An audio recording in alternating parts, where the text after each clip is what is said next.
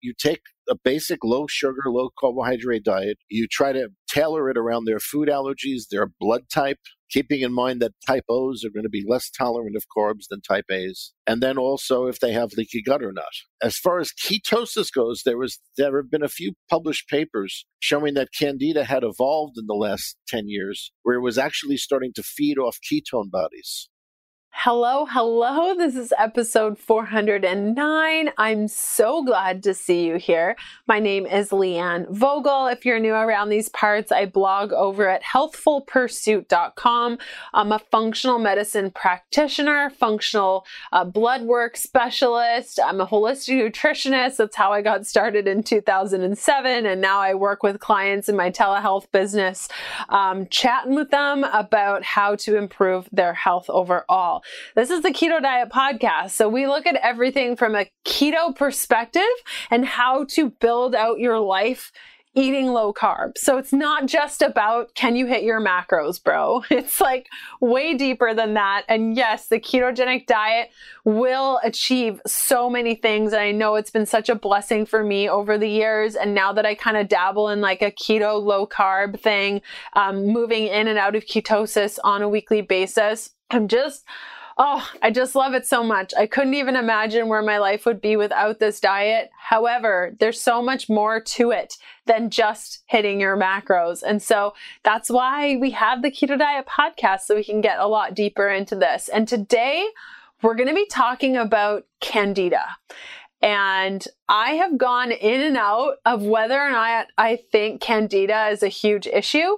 Um, I was told that I had candida way, way, way, way long ago. I think it was even before I was a nutritionist. I didn't know anything about it. It was maybe around 2005.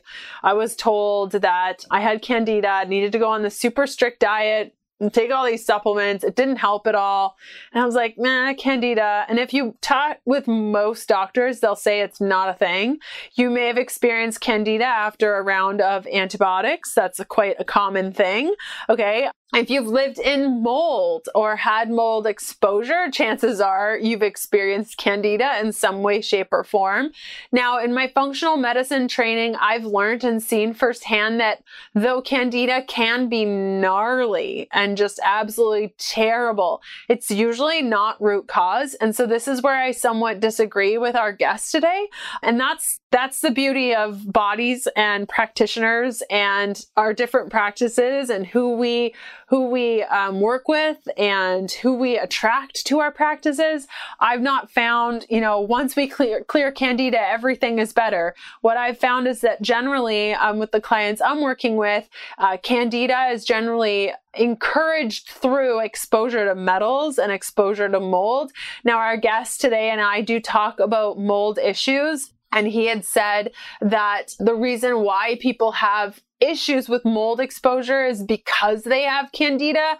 What I've seen is that they don't have candida until they get exposed to the mold and then they get candida because of the mold. And so a lot of this stuff just becomes like which came first, the chicken or the egg. It's really like when a client says, Well, what's the one thing that's making me sick? And I'm like, It's not one thing, it's like a dozen things.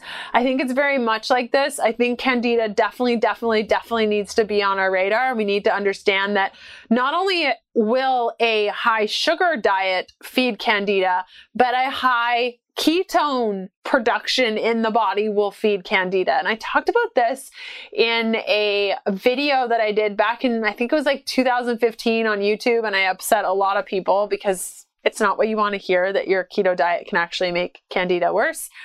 But that's the way it is. So if you are curious about all things yeast, you're in luck because that's what today's episode is all about. So, our um, guest today is Dr. Biamonte. He's the founder of the Biamonte Center for Clinical Nutrition. He's the co creator of BioCybernetics, uh, which is an unprecedented computer software program that is able to study blood work, mineral tests, and other lab tests to determine exactly where your body is imbalanced, initially designed for aerospace purposes.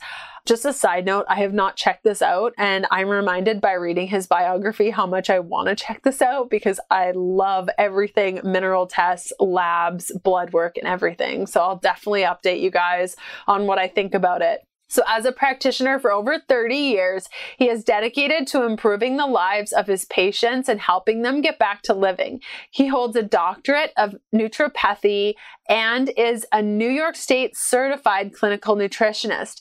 He is a professional member of the International and American Association of Clinical Nutritionists, the American College of Nutrition, and is a member of the Scientific Advisory Board for the Clinical Nutrition Certification Board. He is listed in the Directory of Distinguished Americans for his research in nutrition and physiology.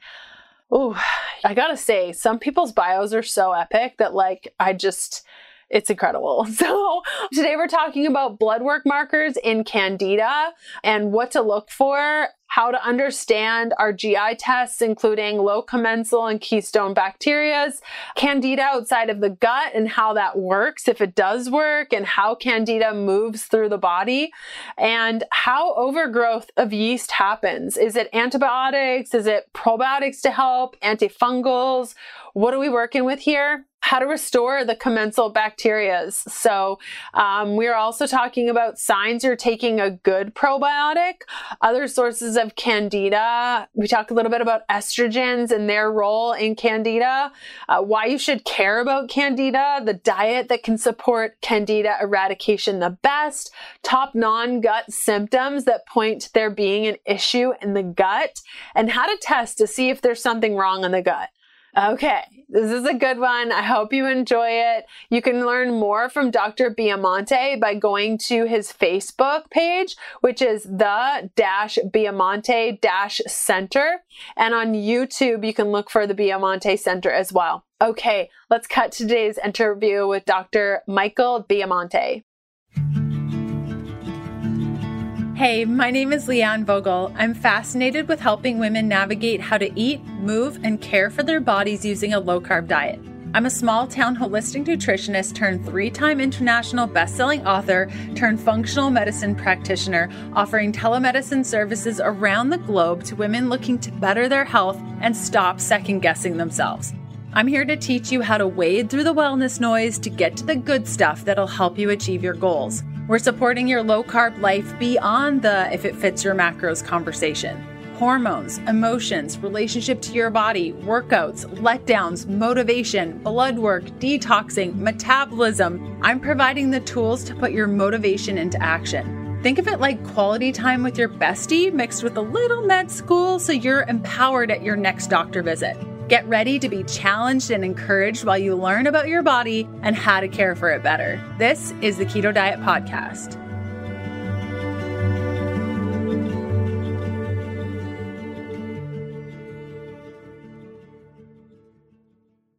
Hi, Dr. Biamonte. How are you today? I'm doing great. How are you doing? I'm doing so well. Thank you so much for coming on the show today. It's my pleasure. I'm sure we'll have uh, an interesting time. Yes, uh, there's so many questions that I have for you, and just I'm looking forward to this discussion also. So, I read your official bio, but in a couple of words, can you tell us a little bit about yourself and how you got started in this work? Well, I was originally a musician. I went to Nassau Community College in Hofstra Community in, on Long Island for as a music major. I was a guitar player, played classical guitar, jazz guitar, rock, rock guitar, and I started getting really interested in natural health because my father was ill. He had cancer. And I kept asking the doctors questions about, you know, what about his diet? What about vitamins? What about this stuff I heard called Laetrile from Mexico? And they just really brushed me off. So I, I got more and more interested in it the more they brushed me off because I knew there had to be something there if they didn't want to talk about it.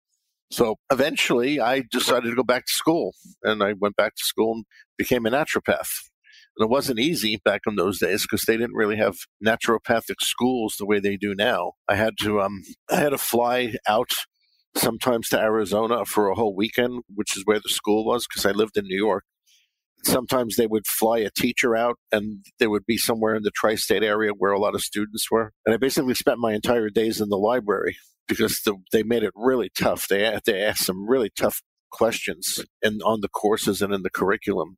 And eventually I graduated from school and I decided that what I wanted to do was develop a computer model that could analyze blood work because that was kind of my specialty was to study blood work and be able to see things into it that other doctors wouldn't really know how to see because I studied the work of Jim Sima and Ken Brockman, who were people who were kind of like barnstorming chiropractors who were developing a lot of um, very advanced ways to be able to read patterns in blood work.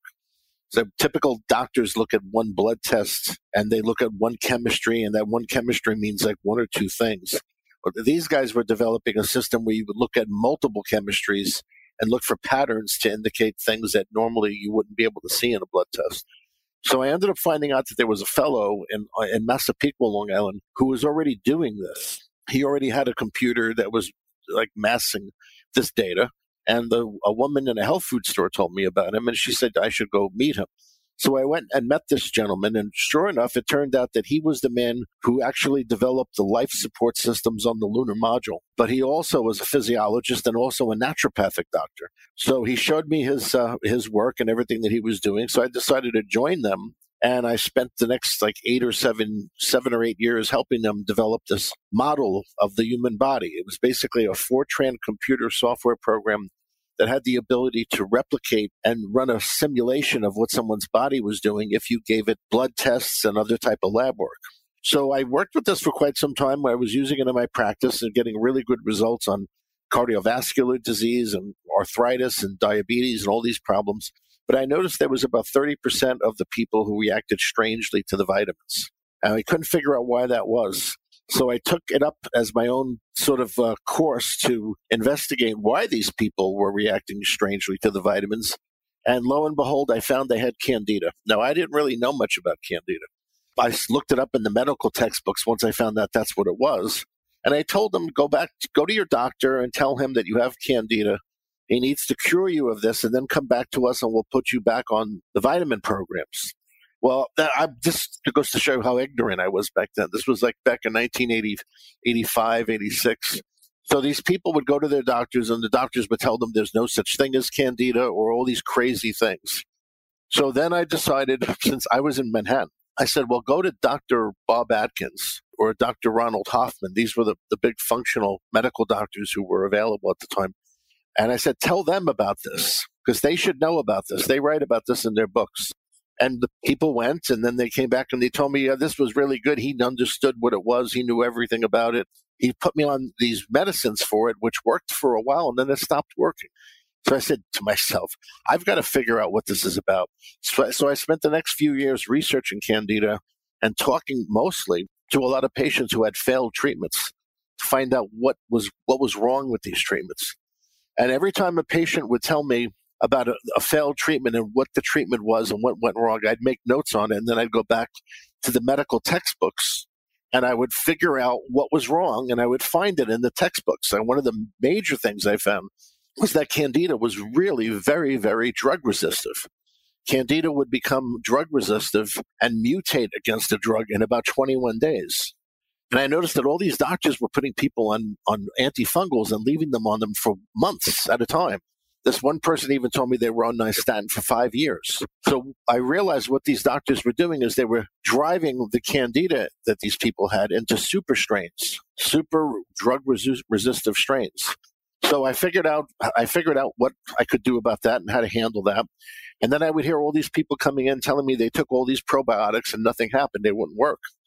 So then I went back to the medical textbooks, and sure enough, I found in a book called Bifidobacteria and Its Role by CVR Press, I found that these experts on bifidus bacteria were saying, were saying that candida and other dysbiotic organisms would repel probiotics. And the bifidus would not be able to, let's say, to reinoculate or take stick to the colon and take up its area again until you got rid of the candida. So I realized you have all these people running around here taking probiotics while they have candida, and, and no wonder they're not getting well. This eventually, after about 10 years of this, led to me perfecting the candida treatment that I have now and then writing my book, The Candida Chronicles, where I explain this entire journey. And I also go through all the do's and don'ts of the candida treatments. And that's pretty much here we are today. That's incredible. And to like rewind a little bit, how did you know that that 30% of people, like, how did you know it was candida? Well, because I looked in their blood work and they had a pattern in their blood work. They had elevated lymphocytes and depressed neutrophils, which means that there's an infection in the colon. So then I had them submit stool samples to Genova. Well, then it was called Great Smokies Labs. And these people started coming back with no friendly bacteria in their stool or candida showing in their stool. So I realized that because candida was very difficult to culture, and most of the candida would be dead by the time it ever made it to a lab in the little vial and in the box, I realized that when I saw somebody who had no friendly bacteria showing up, it automatically meant they had an overgrowth of candida. Because without the friendly bacteria, candida is going to grow. And that's what led to um, a, a very nice friendship I then had for quite some time with Steve Barrie from uh, Great Smokies Labs, also Steve Barrie and Marty Lee, who were the two head technical people there. And they allowed me to, to um, have my patients do a lot of stool tests for free so I could test out my theories back then. And sure enough, uh, they we all concluded and we all made it part of the interpretation that if a person came back on a stool test with no lactobacillus or no no uh, bifidus bacteria or very low levels, we would automatically treat them for candida, whether they showed candida or not. That's very, very cool. And I guess, would you say that candida can also be outside of the gut? Like if somebody were to do a stool test and then not see candida markers come up, could it be that the candida is not necessarily based in the gut? But no, no, actually, okay. that's that's impossible because the gut is the nesting place for candida and the gut is naturally where candida is going to be. What will happen is when candida goes into overgrowth candida will go from your colon and because remember your lymph system drains into your colon. That's where your lymphatic fluid all goes. It goes into the colon. So it will go up. It's like in a, you can imagine this like in a way and it's like a sewage system. Here you have, you have the candida where it's supposed to be in the sewage and now all of a sudden it starts to go up through the manhole covers and starts going up to the to the surface. So it will travel through your lymph system and then end up in your liver because that's a big spot. The liver lymph system drains into the colon. Same thing to do with with with the spleen too. So the candida can travel through the lymph system and end up in your your gallbladder, your your liver, your spleen, and then from there, if it's if it's really virulent, it will uh, hitch a ride on your red blood cells. This is where dark field technology comes in because dark field will show this. It will get attached to the blood cells, and then it will start invading other places like your your lungs or wherever. Right, but you're saying it starts in the gut and then moves always. from there. Yeah, always. Okay. Always. And you mentioned lactobacillus being, I believe, being one of the, I believe that's a commensal bacteria. Are there other commensal bacterias that kind of maybe display that there could be candida? There are three commensal bacteria that are the most important that represents the majority of what you've got. You have lactobacillus, which is the from the acidophilus species. You have bifido, which is bifidobacteria and its different forms. And then you have E. coli, which is grossly misunderstood in this country. E. coli actually represents a majority of your commensal bacteria. And the reason why it's con- it gets confused is because when people hear E. coli, they think of spoiled hamburger meat that's going to kill them. But there is actually a beneficial form of E. coli. We call it a neutral E. coli. It makes up the majority of your gram negative bacteria in your colon, while the bifidus and the lactobacillus make up the majority of the gram positive. On the gram negative side, we have this neutral form of E. coli, which also prevents candida from growing. You just don't hear much about it because, you know, I, I'm actually not sure why you don't hear much about it. It must have something to do with the FDA and some misunderstandings they have about it because in Germany and in Europe, you can uh, you can buy this neutral E. coli uh, uh, bacteria as a flora supplement, just like we buy uh, acidophilus here. So I can't speak to exactly what the confusion is on that, but those are the three big ones. Those are the three major commensals. Okay, so if somebody thinks that they have this, or maybe they've even done a stool test, they're looking at the results, they're low in these commensal bacterias. Is it enough to just start taking those, or uh, is it's actually the as I tell patients all the time, it's much more effective if you take the product that you have and go to, to the bathroom and just pour it directly in the toilet. yeah. that's much more effective than you having to swallow it and having it go through its its paces because it's not going to stick. That's the bottom line. If acidophilus and bifidus and all these probiotics worked the way it's implied, I wouldn't be seeing 50, 60, 70 candida patients a week. So, would you say that, I guess, to kind of like back it up a little bit, how are we getting, how is this happening?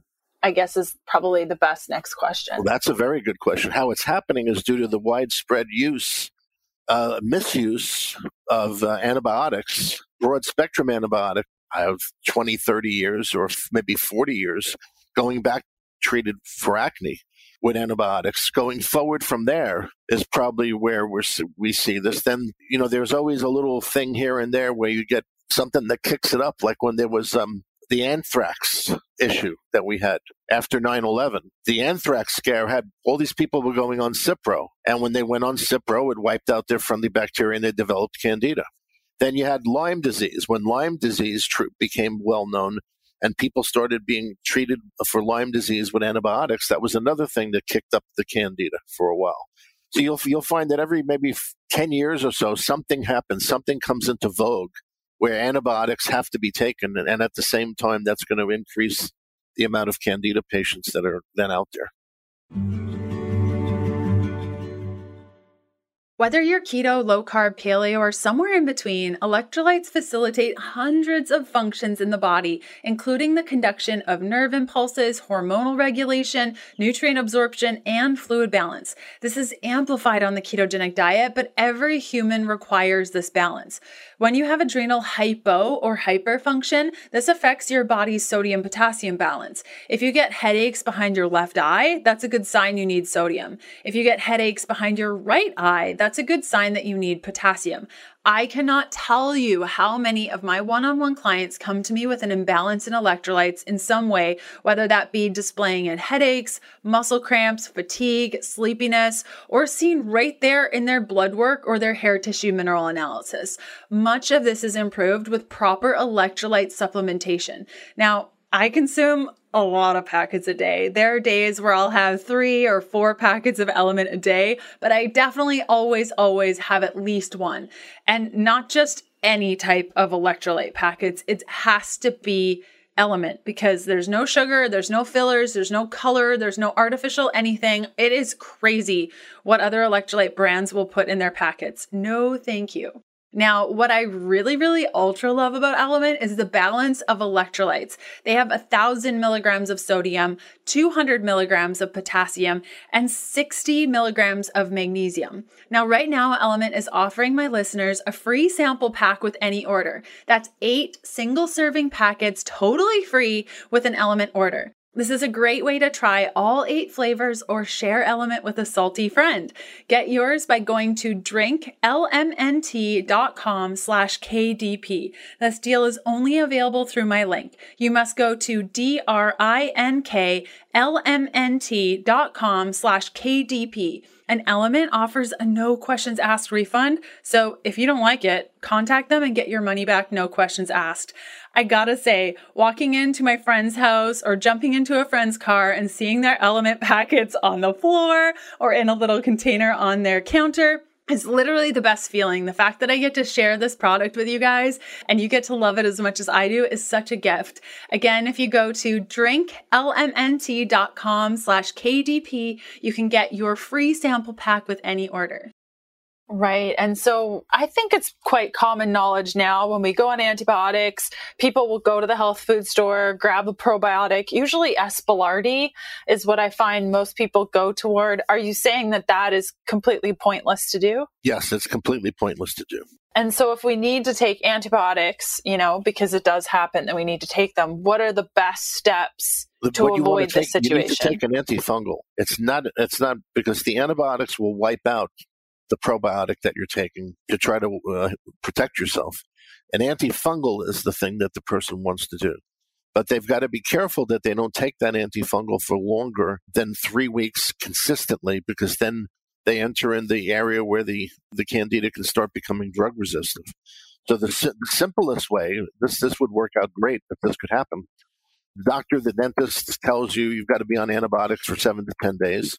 Person goes to the health food store, they buy a really good product, which is a formula which has primarily either caprylic acid or undecylenic acid. They take that simultaneously and they hope for the best. So that's your best shot against developing the candida. Taking, going to the health food store and buying uh, Saccharomyces boulardii or any other type of probiotic is just not going to do it. From my experience, it's not. It just doesn't have the horsepower to outkick that antibiotic. Okay, so what you're saying is basically we know that antibiotics mess up the commensal bacteria, basically making it lower. When it's lower, then fung like candida ends up growing and so the purpose of taking the antifungal is to prevent that that from happening.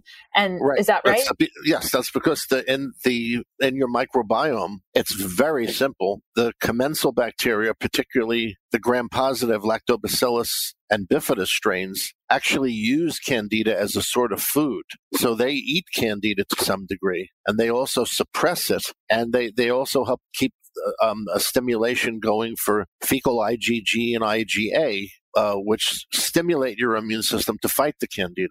And without that, you know, it's it's not gonna it's not gonna be good. You're gonna end up with trouble. The longer the person's on the antibiotic, and if they also coincidentally have happen to have a bad diet while they're on the antibiotic, if they're eating a lot of sugar, drinking beer while they're on the antibiotic, they're just asking for candida. Completely. And so we've gone on an antibiotic, we're taking our antifungal, we don't do it for a super long time, maximum three weeks do we need to be concerned about restoring the commensal bacteria or does that oh, just happen naturally? No, no, you should be concerned and you should make an attempt to do it because here's what will happen. If the person's lucky enough to have a copy of my book, they're going to read in there that when they take probiotics, if they have really bad reactions to the probiotics, it means there's a strong possibility they have either leaky gut or really bad dysbiosis. And if they continue, but that could, that could go away in a few weeks. Once, because one of the signs that probiotics are actually working is you'll have a period of time, it's usually two to three weeks of increased gas and bloating. And then it goes away while you're still taking the product. That's typical of my patients when they reach phase two, part B of my candida treatment, which is the probiotic phase. They'll enter that phase. Their bloating and gas from the candida is much better. They go on the probiotics. All of a sudden, they have bloating and gas again for about two to three weeks, and it goes away. That's that's a, an empirical sign that the probiotics have done their job. If the person that we're talking about here, on the other hand, does this and the gas and bloating doesn't go away, that's an indication that they now have candida, and that's a, a reaction of the probiotics against the candida makes complete sense. And so we've talked about the sources of candida, one of the main ones being antibiotics. Have you seen other sources? I know my my practice primarily focuses on people that live in mold and I see candida in almost every case. Have you seen that also or are there other sources of candida outside of the antibiotics? Candida is iatrogenic. So we all know that the word iatrogenic means that's doctor induced or drug induced. And the drugs that can cause candida would be primarily antibiotics, but it also can be steroids, prednisone, cortisone. It could be estrogens. It can be chemotherapy. It also can be antacids. Any kind of proton pump inhibitor or even an over the counter antacid, if it's abused, will cause candida. That's what I believe the majority of where the candida comes from. When it comes from when it comes to mold in the house, what's really interesting is let's say if you have this house with mold and there's five, there's going to be one or two of them that are much more severely affected by the mold. Those are the people who in the house who have candida, pre-existing or developed it while they were in the house. The people who don't have the bad symptoms are the ones who don't have candida. They may be affected by the mold in different ways, but the ones who are really the most symptomatic are the ones who are who have candida and usually they develop the candida through the, uh, the, the the means that we just went over. It's not from being in the house. Being in the house, you have mold, you breathe it in. A lot of it's going to unfortunately get into your, your mouth, your throat, your lungs. Some of it will go in your digestive tract, but it's not it's not so typical unless you have a lifestyle that really leads to that. So if you have a lifestyle where you eat sugar and drink beer all the time, living in a house with mold, you could get candida spread through your digestive tract. That, that's feasible. You'll get other molds too, and probably other forms of dysbiosis as well. But it's more the person who has already developed candida through uh, drug intake. And oh, the other one other thing I'll mention is that operations can cause candida, um, especially dental surgery. Because of the shock to the alimentary canal. We, we've seen a surprising amount of people who've had dental surgery and um, surgeries in general who will develop candida, not just from the IV antibiotics that you're given, but it's from the trauma to the body. And then the final thing that I can say, which we've we've just learned in the last three years, is that COVID can cause candida. We've had numerous patients who had graduated from our program get COVID and then come back to us and saying, you know, I had COVID and now my symptoms of candida are coming back. And sure enough, we tested them and their candida was coming back. And it's also, by the way, the vaccine. The vaccine and COVID are equal in triggering candida. There isn't one that's necessarily more than the other. So when, when I'm talking about COVID, I'm talking about either getting vaccinated or having COVID. Either one can cause candida. Yeah, I could see how, you know, if we just look at living in a moldy home, oftentimes, you know, if you're saying that estrogen or probably an increase of estrogen can cause candida, I do see that when individuals are living in a moldy home, their bile stops working really well. Therefore, their beta glucuronidase is going to go up. They're not going to be cycling estrogen and getting it out of the body well. Therefore, it's recycled. And perhaps if excess estrogen then can lead to candida. Perhaps that could be one of the connections there. Would you? Yeah, that's very good. I give you an A. I give you an A on that one. Yes. Okay. Awesome. just you know, thinking out loud to those women who, you know, it's not always just one thing, right? No, it's just and then like you have the person, unfortunately, who's copper toxic. Now, 20 or 30 years ago, we had a higher incidence of copper toxicity because there were more old buildings and old homes with copper plumbing. Nowadays, because a lot of those buildings have been torn down or the copper plumbing's been replaced by PVC, you don't have as much. But that is still a formidable, uh, a formidable um, problem. Is if the person becomes copper toxic, and usually it's a woman who becomes copper toxic because a woman is estrogen based, and estrogen and copper have a certain synergy between them. Copper is responsible for forming enzymes that help detoxify estrogen and also that help your estrogen receptor sites become active. So copper and estrogen as, as a mineral and a hormone are probably the most simpatico that you're going to find. And uh, copper, unfortunately, is a big stimulator of candida, as is iron and also arsenic and mercury. The biggest stimulators from an element standpoint, Candida, would be copper, uh, iron. And by the way, if you study the physiology of nystatin, you'll see that nystatin works by blocking the candida's uptake of iron. Then you also have um, vitamin D, unfortunately. I'll just throw that in because um, we're talking about the um, pharmacology on it. Ketoconazole, which is a very common antifungal drug, works by blocking the candida's uptake of vitamin D. That's how it kills candida. But back to the minerals, we have copper, iron, mercury, arsenic, and then from kind of a, a, sideways way, aluminum. Aluminum causes candida because aluminum is highly alkalizing. And if a person gets enough aluminum in their system, it's going to raise their intestinal pH. And Candida likes a high pH. Candida doesn't like acid. Acid kills Candida. Alkalinity is what Candida thrives in. So someone who's aluminum toxic can find that their colon pH could eventually go past 7.4, um, 7.5, 6, 7, 7.8. That's where Candida likes the pH to be for it to grow. Right. And that's probably why PPIs then can lead to issues with Candida because it's, in fact, lowering the stomach acid usually then these people are getting H. pylori and it all kind of comes together. I agree with you on the copper pipes. I think a huge thing that women don't think about is hormonal birth control and copper IUDs as being a source of copper. That's a big one I see in my practice over and over and over again. And the slower you oxidize, then the more copper toxic. It's like this compounding issue. Yes, this is uh, very true. And it's difficult because you get you'll have misguided doctors. I'm going to say they're misguided because I learned this from them and I learned it the hard way. I've had patients come to me who will talk about several practitioners that exist in the mid, the sort of the mid part of our country who are very famous for handling candida and handling these types of uh, opportunistic infections. And the kind of their theme is that if you don't get rid of the mercury first, you can't get rid of the candida. And that theoretically makes a lot of sense until you actually try to do it. I've had so many of so many patients from these doctors in the last 15 years come to me telling me the same story. It made sense what he said. He put me on the mercury program. My candida flared up like crazy. and I couldn't I couldn't take it. This is why I learned that you don't handle the toxic metals in the beginning of the program.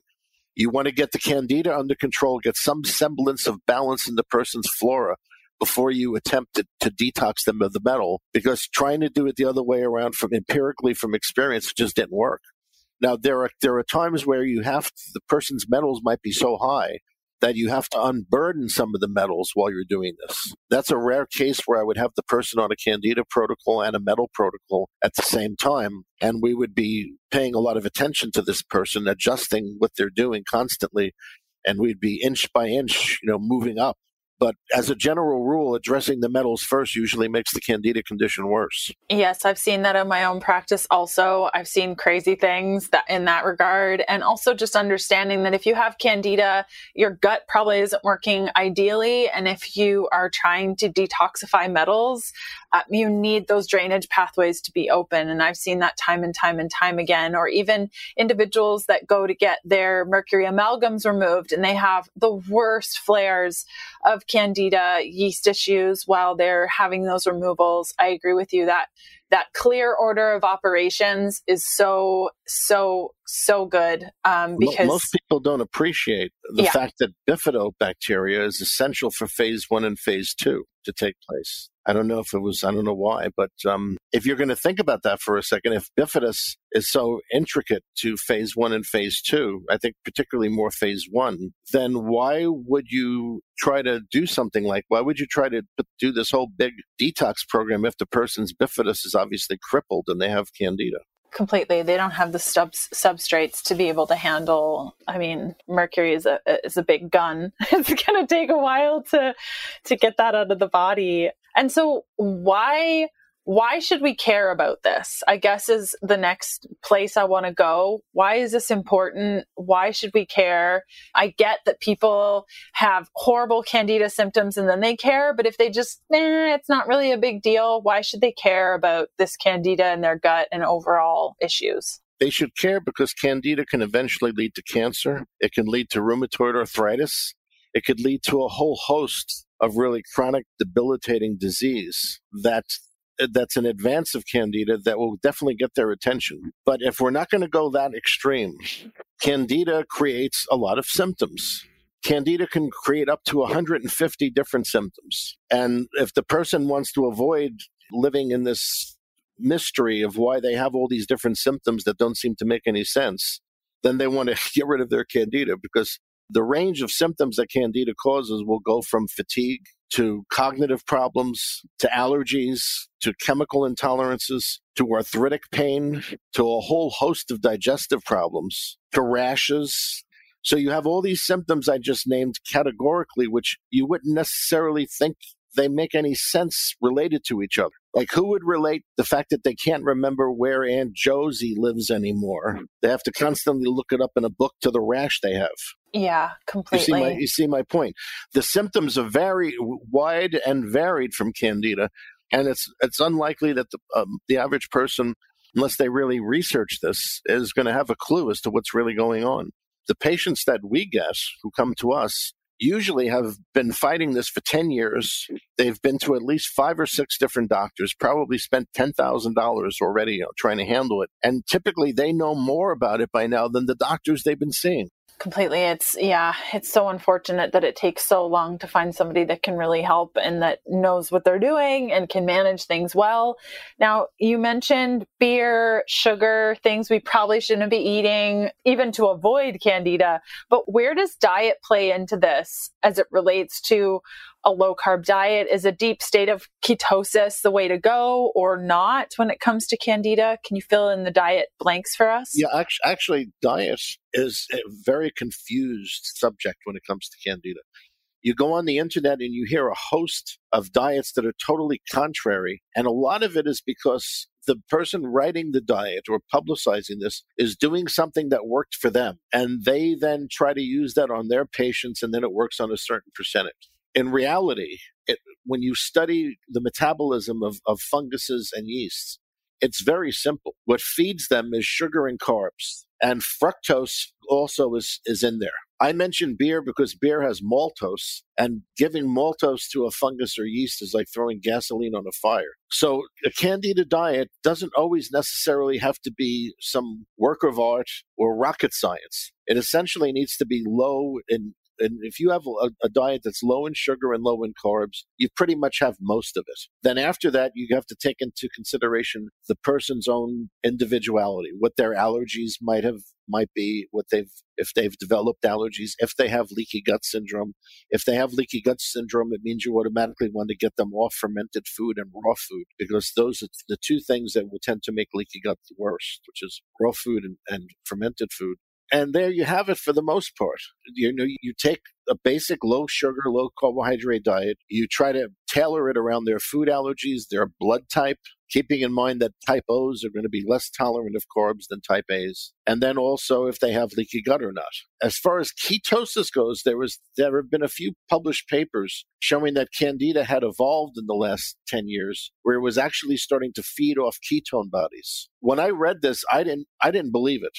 And then I had a couple of patients who were doing fine go on ke- uh, ketosis diets and actually went into ketosis and their candida flared up a little bit. And that made me raise an eyebrow because ketone bodies, if you study them, are very similar to alcohols. So I could see how that could be. I'm not so totally sold on on putting uh, preventing people from going on a, a, ketosis diet because it's still more right than wrong because you're keeping your carbs down and your sugars down. But it's something. It's just something to watch out for. If you have a person who goes into ketosis and their candida gets worse, that would be the the, the answer as to why that is. Yes, I've seen that a lot clinically, especially when people are taking the exogenous ketones and fasting a whole bunch and just really, really, really pushing pushing it. Um, I've seen that quite quite consistently throughout my practice.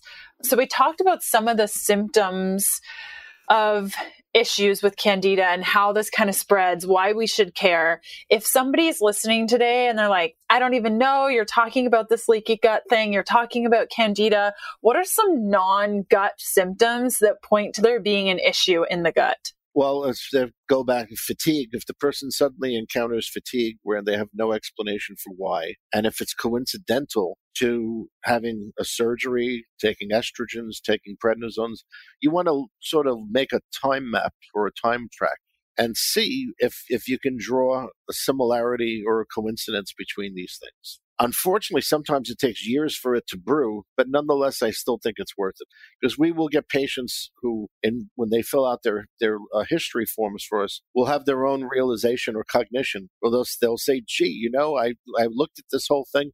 And now I realize that it was after I took those antibiotics for my acne, the years after that is where all of these candida symptoms started to occur. So that can be very useful to make a time track of your health and look for areas of coincidence. So I track my macros every three to four days instead of every day because I don't know about you, but I can get really nuts over the whole process if I'm doing it daily. But the twice a week tracking helps me stay on target, helps me learn my natural tendencies, especially when I'm left unsupervised, and actually encourages me to change habits ongoing. This process has helped me feel out what it's like when I don't eat enough fat in the day. I'm sure you've had this feeling before too. The clock strikes like 7:30 p.m. You've had dinner a little over an hour ago and now you're in the mood for something. On days I'm tracking, this feeling is always because I don't have enough fat during the day. Always.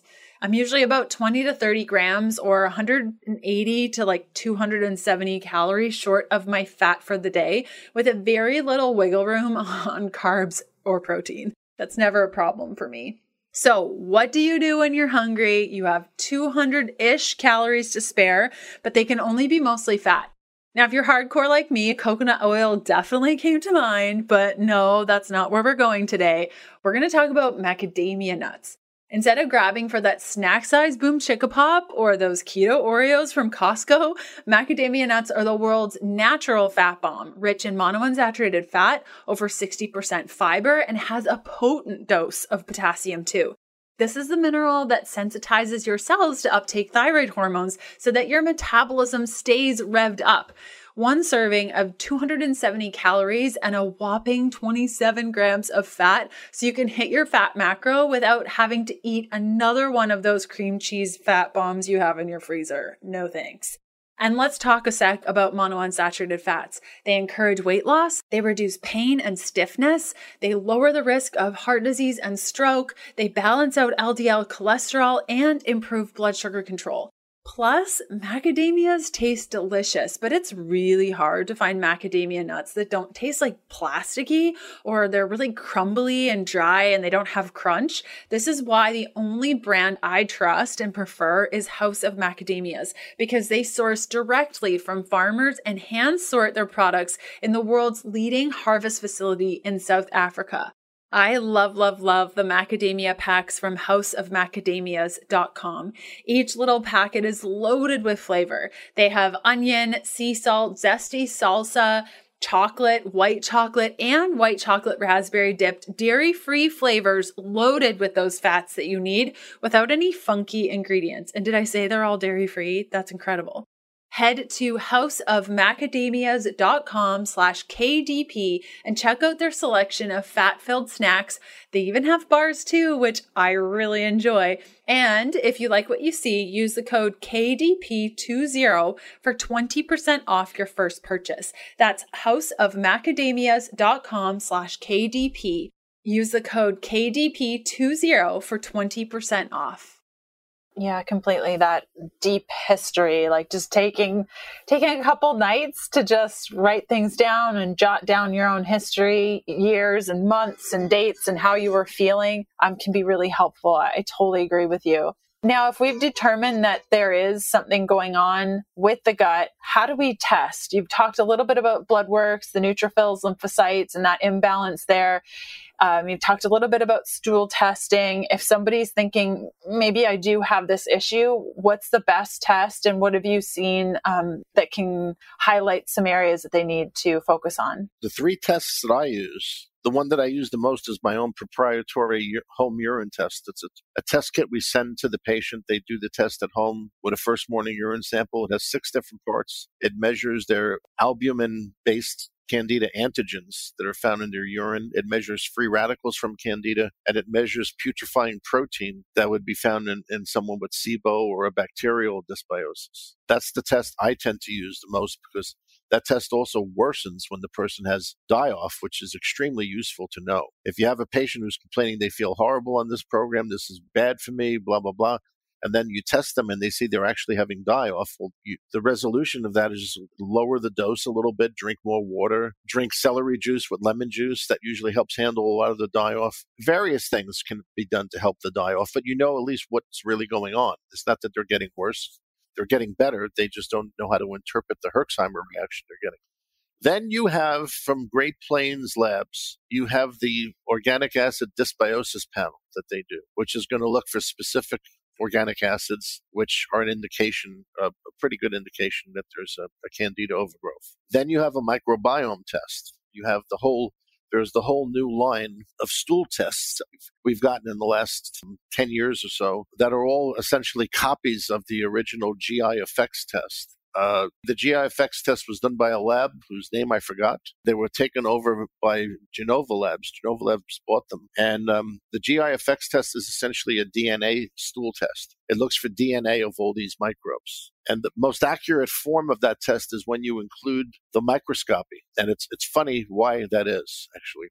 Um, most people will look at the DNA profile and they'll look for DNA from Candida. And when they don't find that, then they look at the culture, which is the, the, the, traditional culture that they still do on those tests. And they look for candida being cultured. They don't find that. The next place you want to look on the test is the microscopy, because they will very often find, if you do the three day test, three stool collections in a row, they'll find dead yeast under the microscope. And once once you see that, you've established that you've hit pay dirt. Because if they find a large amount of dead yeast, it means that dead yeast had to be alive at one point, and then there's your there's your yeast problem right there. It's being shown. Um, if you do one of those tests and you look at your commensal bacteria, if you find there's an absence of, of the big three, bifidus, lactobacillus, or the friendly E. coli, as I call it, then you know you you have candida.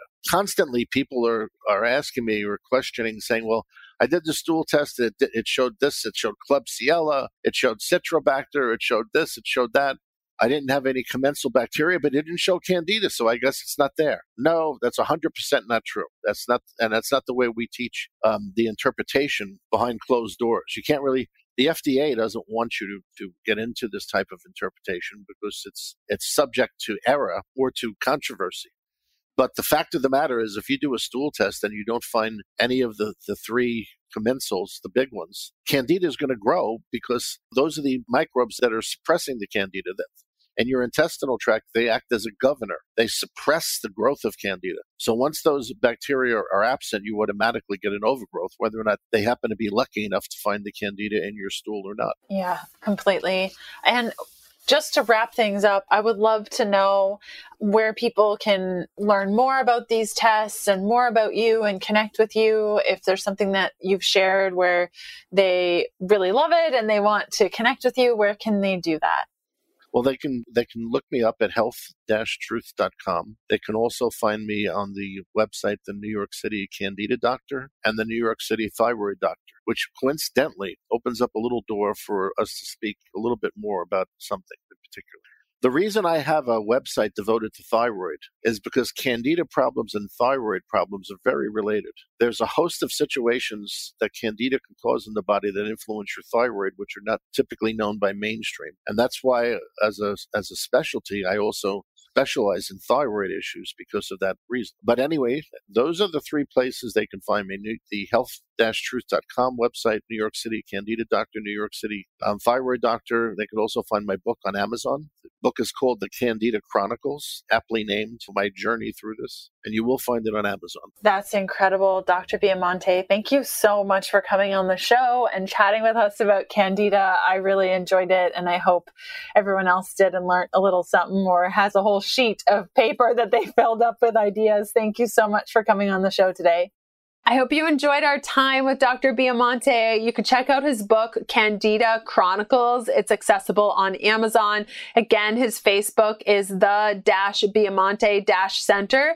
Biamonte is B I A M O N T E dash center.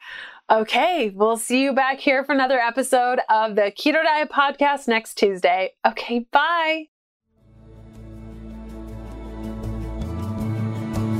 Thanks for listening. Join us next Tuesday for another episode of the Keto Diet Podcast. Looking for more resources? Go to healthfulpursuit.com for keto meal plans, weight loss programs, low carb recipes, and oodles of free resources to get you going.